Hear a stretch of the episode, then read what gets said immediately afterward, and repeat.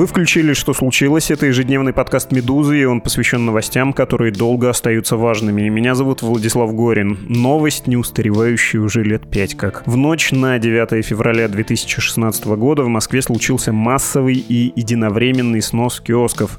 В прессе это было остроумно и зло названо «Ночью длинных ковшей». Официально речь шла о сносе самовольных построек, особенно тех, что были расположены рядом со станциями метро, и звучали аргументы о том, что ларьки опасные даже с инженерной точки зрения. Вспомним вот эти слова мэра Москвы Сергея Собянина. В 90-е годы вокруг этих замечательных станций было настроены объекты, которые находятся на инженерных коммуникациях, технологической зоне метрополитена, представляет из себя опасность для тех, кто в них работает и тех, кто в них обслуживается. Ну и сейчас обсудим эти самые киоски, а заодно ночь длинных ковшей, а также уже ставшие народным выражение про то, как похорошела Москва. Но вообще-то говорить будем не только про столицу, потому что такая политика распространилась потом по всей стране. Я про стиль, внезапный, не предполагающий обсуждений, и про суть — избавляться от ларьков.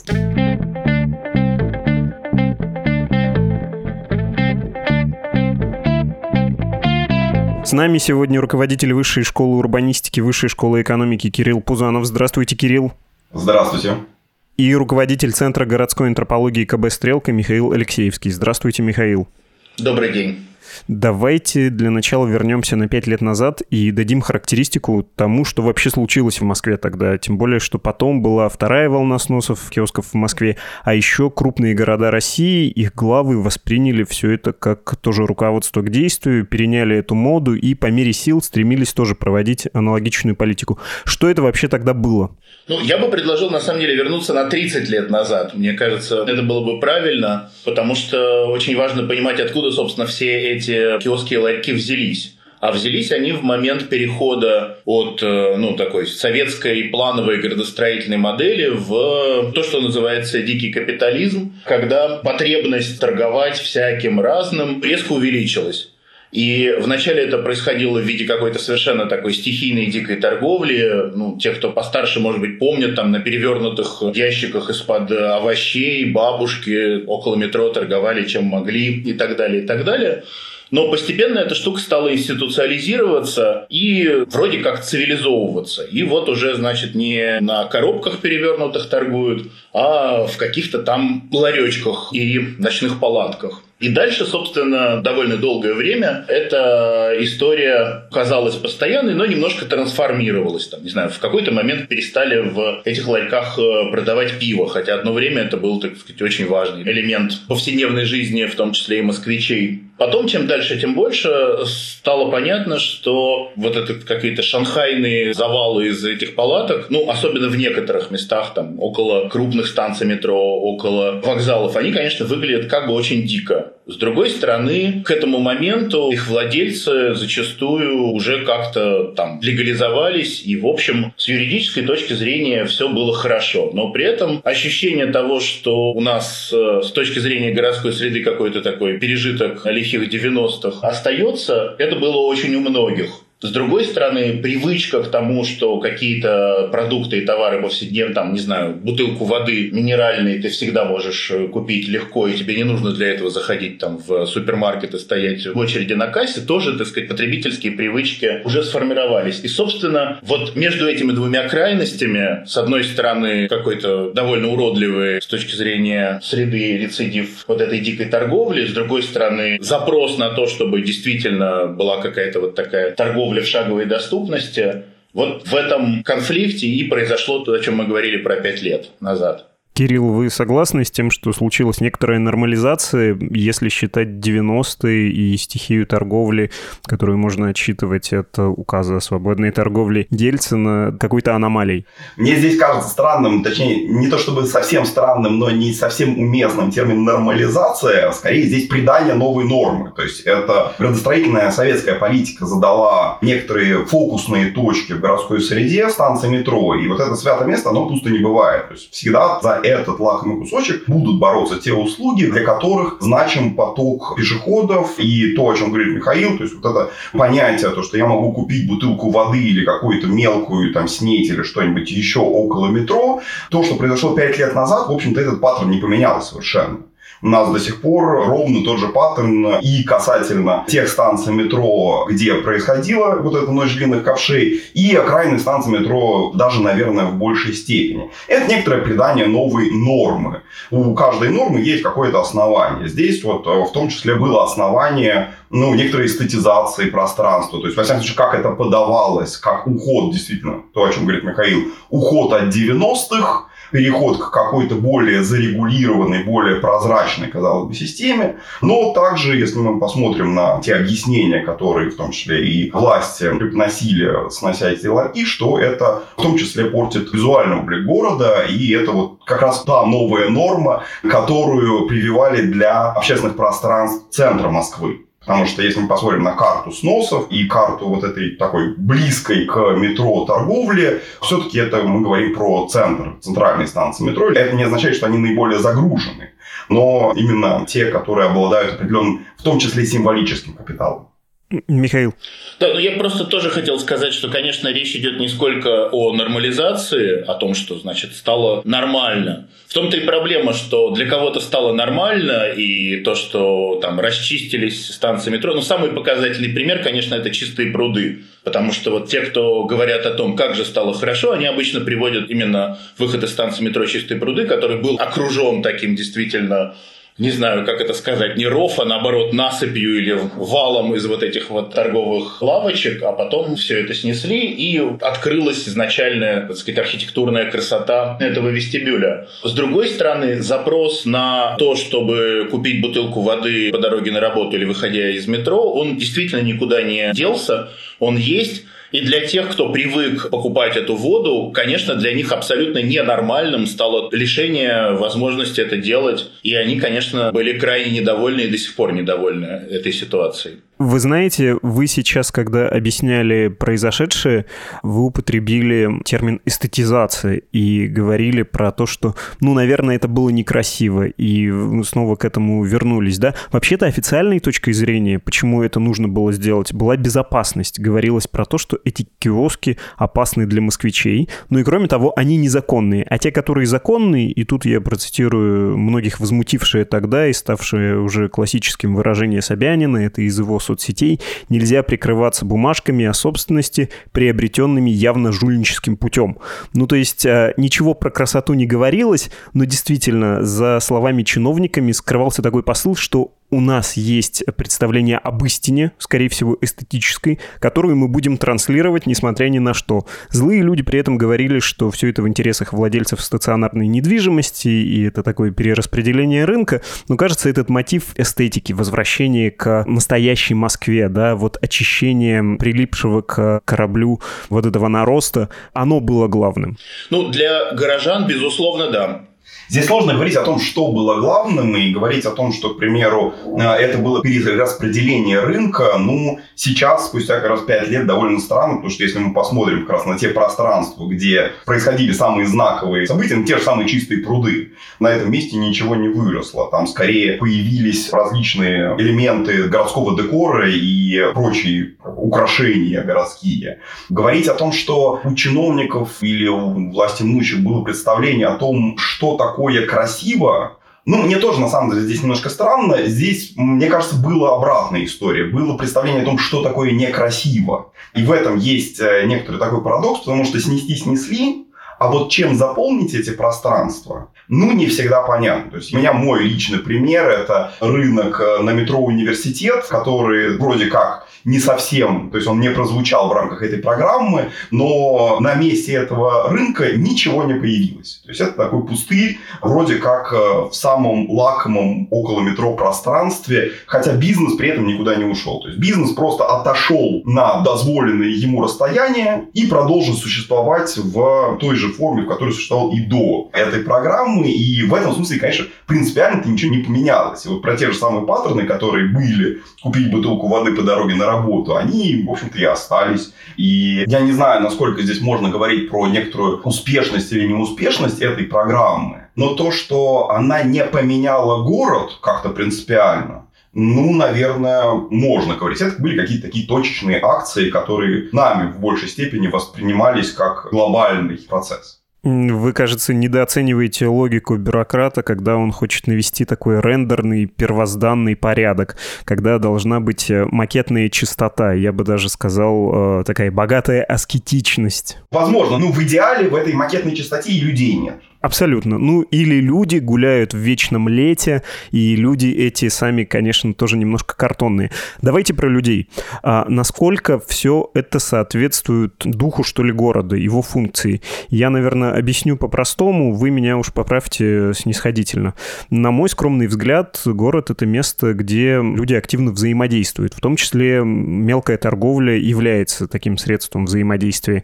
вообще из этого и состоит городская среда, из разных опытов такого небольшого взаимодействия, и прибранная строгость казармы, она противоречит этому духу городскому. В Париже и Берлине в центре, знаете ли, киоски есть. И там еще есть граффити, и намусорены, и вообще как-то все, ну, не до конца прибрано. А вот в Пхеньяне или Ашхабаде там нет, но жить хочется скорее в Берлине, да, чем в Ашхабаде, в котором настолько все прибрано, что, как известно, с парадного хода никто, кроме туркменского лидера, не может попасть в эти новые величественные правительственные знания простые чиновники, да, даже заходят с нефасадной стороны.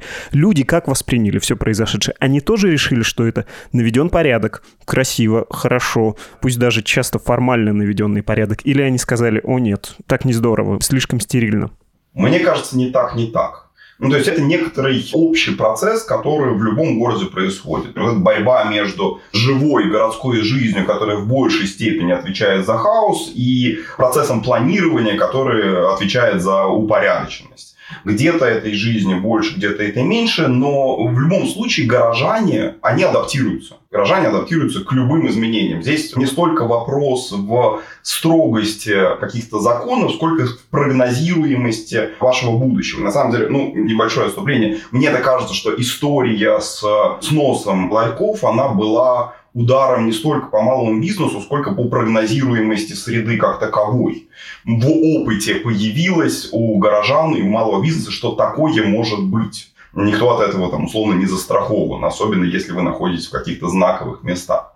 Но, возвращаясь к разговору об адаптации, вот эта замусоренность, вот эта такая, ну, ну замусоренность в хорошем смысле слова, как проявление какого-то живого процесса, она никуда не делась. Просто нашла себе новые пространства, новые места, новые формы реализации. Вот то, что там, условно, позапрошлым летом происходило в яме на Покровском бульваре, мне кажется, суть примерно тот же самый процесс. То есть, вот этот баланс между живой городской жизнью, которая, безусловно, подразумевает какие-то конфликты, какие-то небезопасности, и зарегулированностью средой, которая говорит о том, что вот здесь э, делай А, не делай Б и так далее. Нужно сделать небольшое пояснение. Яма — это на Бульварном кольце в Москве открытая часть Белгородской стены. Там буквально фундамент ее. Такой археологический памятник, который имеет форму действительно ямы с э, амфитеатром. И подростки туда любят, особенно летом, приходить. Ну, подростки, молодые люди, с выпивкой какой-то, закуской сидят, развлекаются, слушают музыку, курят, я подозреваю, легкие наркотики. Это все такое очень молодежное и очень свободное место а полиции и властям это не очень нравится, туда даже ОМОН пригоняли до всей этой пандемии, разгоняли людей. Возвращаясь к людям, Михаил, вы проводили исследование, чего сказали горожане, разные группы людей по поводу произошедшего?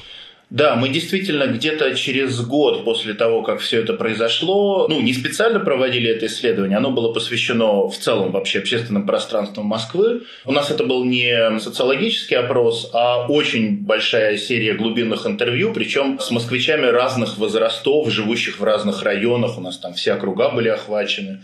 10 возрастных групп. И мы задавали им вопрос про отношение к вообще вот этой вот торговле, палаткам, ларькам и к, собственно, сносу их. И я бы сказал, что там очень противоречивое и очень сложное отношение. Не в том смысле, что одни за, другие против, а даже один человек может быть одновременно и против, и за.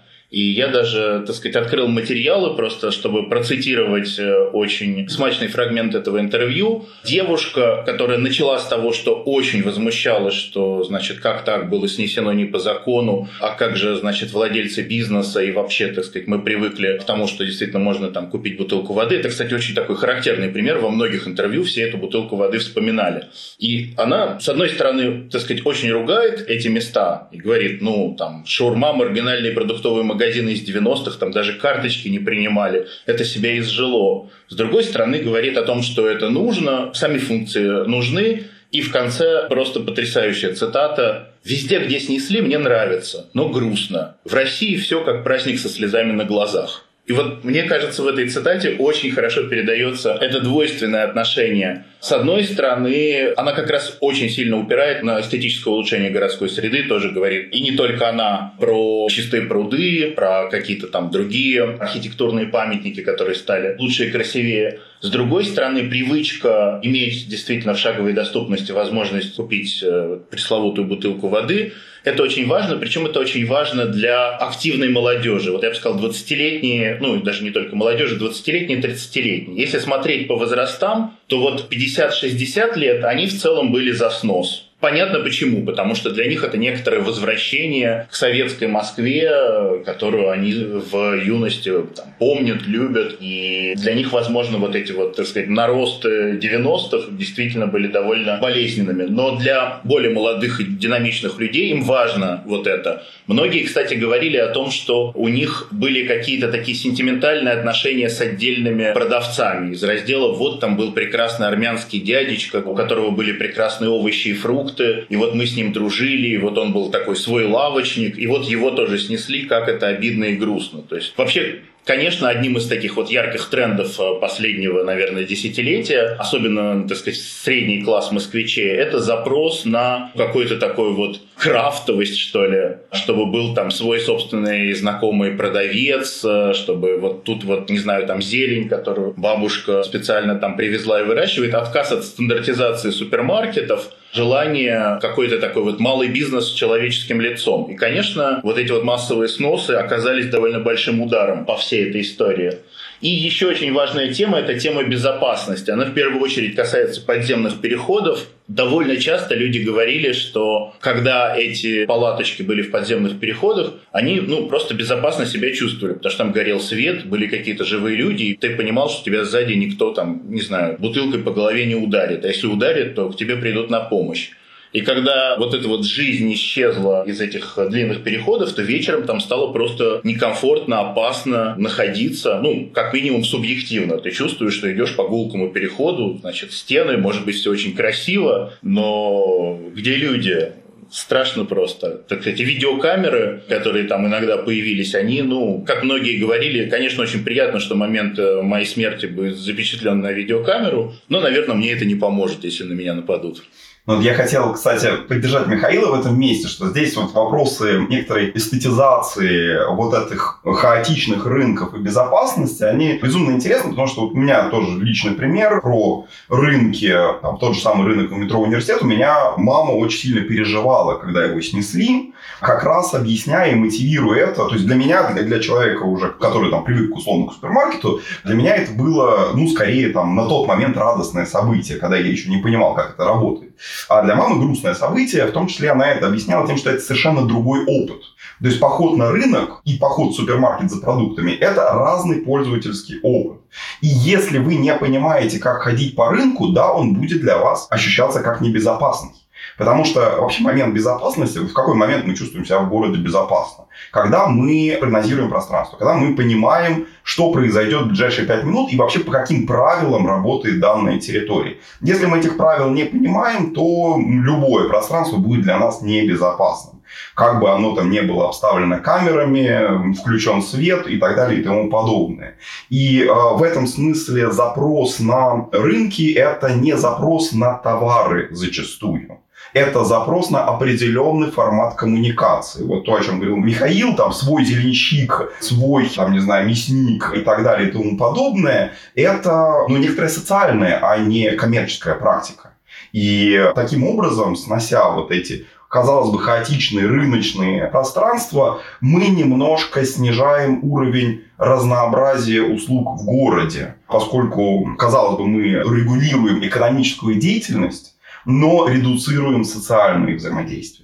А, это, во-первых, создает уютность, а во-вторых, я вас слушаю, и, возможно, я натягиваю сейчас сову на глобус, извините за академический жаргон, но мне так кажется, что вот это противоречивое отношение, в том числе выраженное в интервью той самой девушки, которую вы, Михаил, цитировали, оно еще связано с тем, что нас не спросили. Мы, может быть, и за перемены, но нас не спросили. Мы горожане, это наш город, у нас тут свой зеленщик, это наши улицы, но нам причинили добро без спросу. И вообще я потом часто встречал примеры в регионах, когда с киосками, благоустройством, по другим поводам чиновники пытались использовать этот же самый московский стиль, очень часто неудачно, потому что другой аппаратный вес, другие ресурсы, но подход был тот же самый. Внезапно и бескомпромиссно причинить добро. Это, кажется, у нас называется в чиновничьей среде технократизмом, и оправдание там примерно такое внутреннее, да. Если долго рассусоливать, ничего не не сделаешь. Погрязнешь в бумажках, в обсуждениях, это еще самое население, ему чего-то все время надо, а у меня срок короткий, меня вот-вот переведут, или вообще страшное со мной приключиться, я не получу никаких выгод э, от э, своей энергичности. И у собеседника, который это говорит, у него обычно в глазах такой безумный петровский огонек про рубание окна куда-нибудь. А в нашей системе отношений в России, вот э, при нашей специфической власти, это правда единственный путь путь э, устроить какой-то прогресс в городе, хоть что-то сделать. Правы ли эти люди, которые считают, что с горожанами не надо советоваться? Надо им устроить, как сказала ваша барышня, праздник со слезами на глазах, но праздник. Да, причинить добро и подвергнуть ласке. Но на самом деле нет, конечно, не единственный подобный формат. Просто это самый быстрый формат по понятным причинам. Разговор – это всегда долго. Поиск консенсуса – это всегда долго и дорого в смысле затрат времени, человеческого капитала, компетенции и всего остального. Это просто более сложная система. Но и такие варианты тоже существуют. Да, наверное, мы сейчас говорим не столько и не только про центр города, где помимо отношений между жителями, то есть центр города вдвойне, втройне многократно сложнее, в силу пользователей. Здесь не очень понятно, кого мы должны спрашивать. Местных жителей, но на чистые пруды каждый день приезжает больше людей, чем живет. Являются ли они пользователями среды? Могут ли они высказывать свое мнение? Все эти вопросы на самом деле довольно серьезные. И когда вы строите, там, не знаю, социологическую выборку, это все тоже нужно учитывать. Потому что по прописке опрашивать в центре города, ну, это довольно опасный ход, который, в общем, приведет к смещениям в вашем исследовании потенциально. Но вообще вся история это про право на город, по большому счету. То есть в какой момент мы можем почувствовать себя не просто пользователями, а хозяевами городской среды через какие механизмы это работает. Здесь можно, опять же, возвращаться там, на 30 лет назад, как изначально предлагал Михаил, посмотреть, как этот процесс начинается. То есть, на мой взгляд, вообще это все начинается там, в 90-е годы, когда у нас массовые явления происходят, а хождение двор на двор, район на район. Это тоже про присвоение пространства. Пока, да, вот в самом начале немножко такое людоедское, не получившее институциализированные какие-то формы, но все равно это про присвоение себе территории. Не только освоение. Я не должен понимать, где находится магазин, а где его нет. Но и понимать, где заканчивается моя территория, а где начинается чужая территория. Это что очень понятно для человека процесс, потому что мы, помимо того, что социальные люди, мы территориальные люди. Нам, помимо того, что отвечать нужно каждый раз на вопрос, кто я, самому себе, нам нужно еще отвечать на вопрос, где я. Если мы на этот вопрос не отвечаем, мы начинаем нервничать. Да, я полностью согласен э, с Кириллом в том смысле, что действительно, на самом деле, неправильно говорить о том, что есть какие-то две модели, там одна условная какая-то, значит, авторитарная, когда жители полностью выключены, а другая там абсолютно демократичная, когда жители активно во всем этом деле участвуют. На самом деле это такая шкала, что ли, довольно сложная. И действительно, чем э, больше смещать, э, не знаю, бегунок на этой шкале в пользу консультаций и какого-то активного участия горожан, тем на самом деле процесс становится дольше и зачастую сложнее. И авторитарными методами решить какую-то проблему можно быстро. Сказал, сделал, вперед. А иногда, там, не знаю, грубо говоря, годами могут тянуться суды, прежде чем там удастся что-то как-то там, не знаю, доказать, изменить. И во многих странах это сильно затрудняет развитие города, потому что, так сказать, всегда находятся несогласные, которые подают в суд, и любое там даже вроде бы очень правильное и логичное изменение сложно согласовать, потому что оно вязнет вот в этих вот процессах. Но я могу сказать, что с точки зрения жителей запрос на участие, запрос на обсуждение вопросов градостроительной политики радикально растет в последние годы.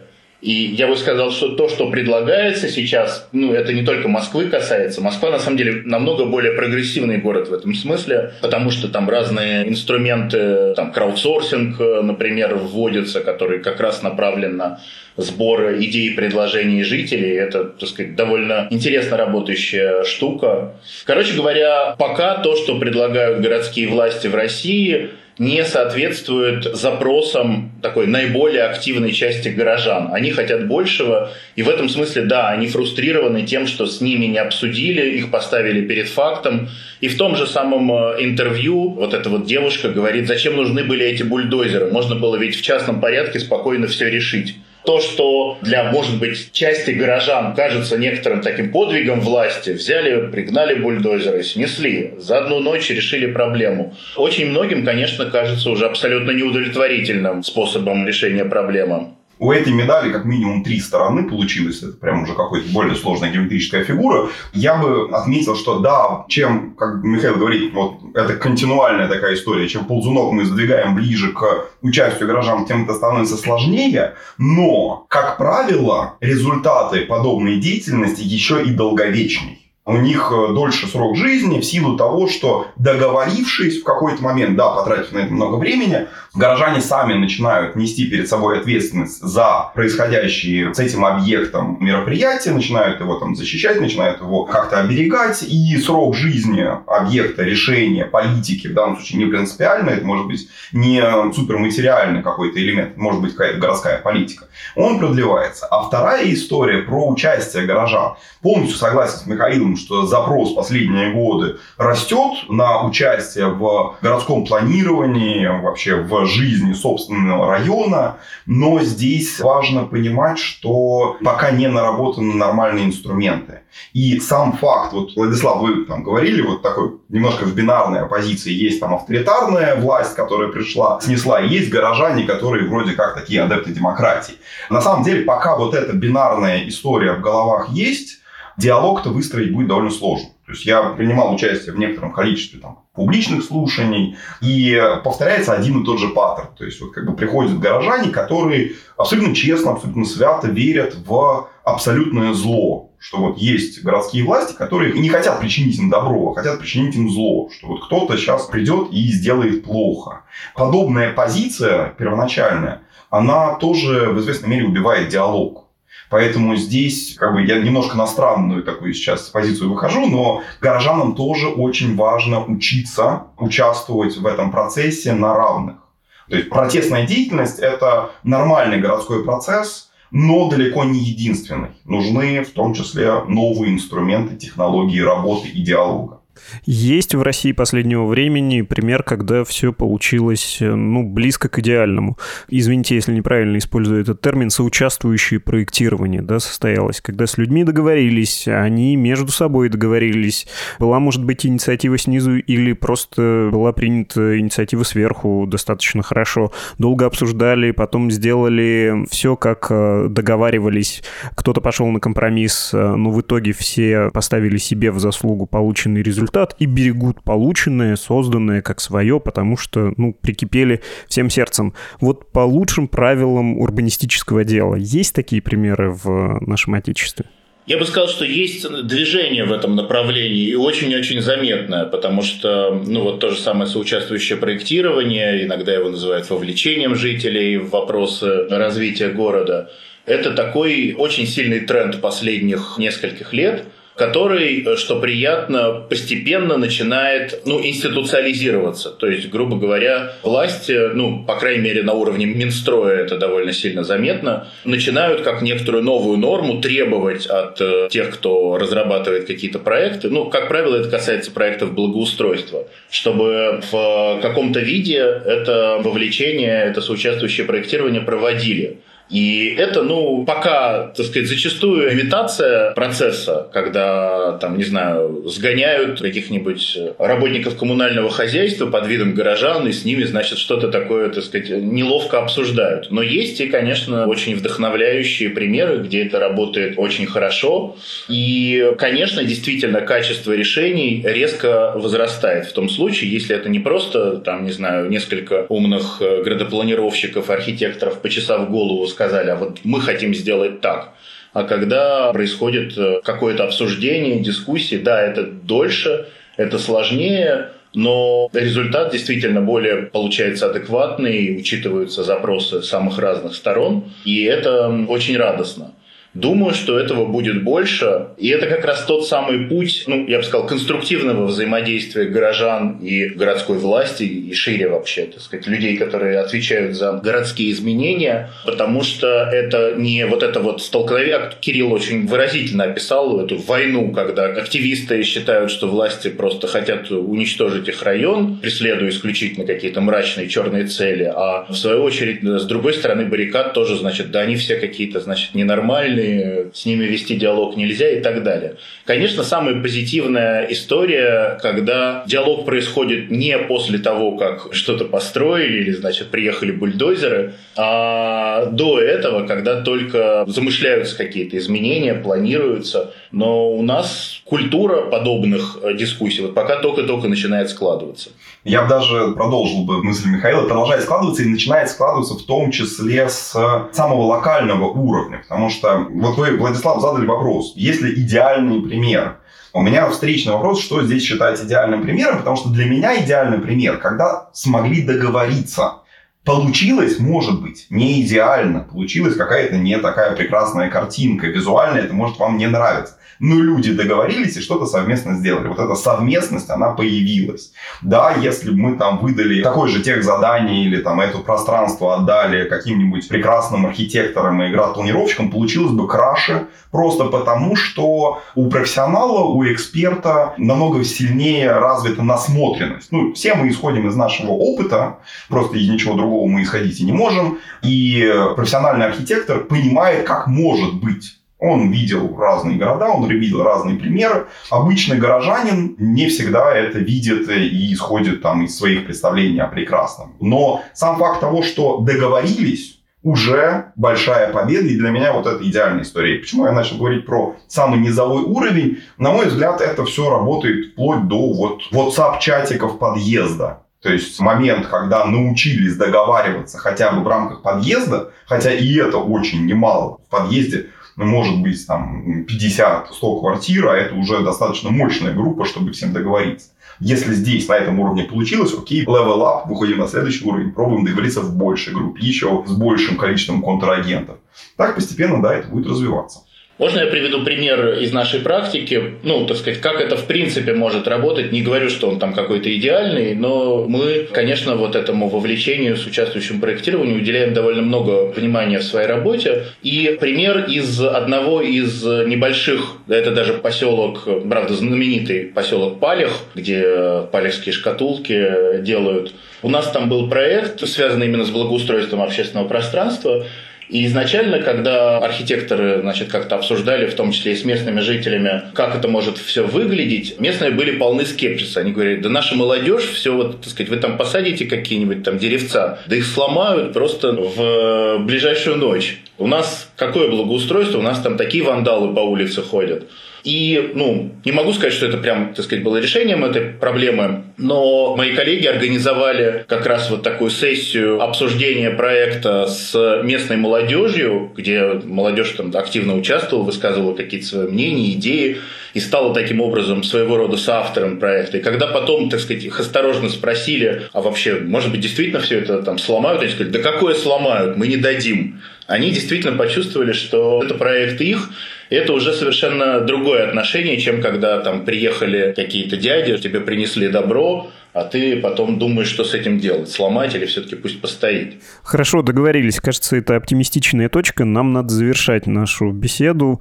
Можно было бы еще поспорить насчет последней большой программы. Не уверен, что корректно слово программа. Но вот этот большой процесс, когда в том числе Федерация давала деньги на благоустройство и было благоустроено много небольших городов. Но, кажется, в другой раз придется про это поговорить. Слишком далеко мы уйдем от темы. Спасибо вам огромное. Спасибо. Спасибо большое, коллеги. С нами были руководитель Высшей школы урбанистики Высшей школы экономики Кирилл Пузанов и руководитель Центра городской антропологии КБ «Стрелка» Михаил Алексеевский.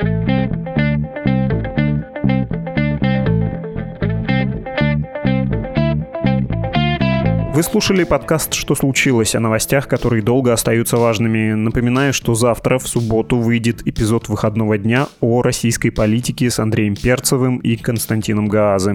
Они будут говорить о том, как Кремль сейчас пытается нормализовать повестку после шоков, связанных с Навальным и его расследованиями. Слушайте, что случилось на «Медузе» и на подкаст-платформах, таких как Apple Podcasts, Google Podcasts, CastBox, Spotify, Яндекс.Музыка и YouTube. Пишите нам на почту подкаст meduza.io и в Telegram Meduza Loves You. До встречи!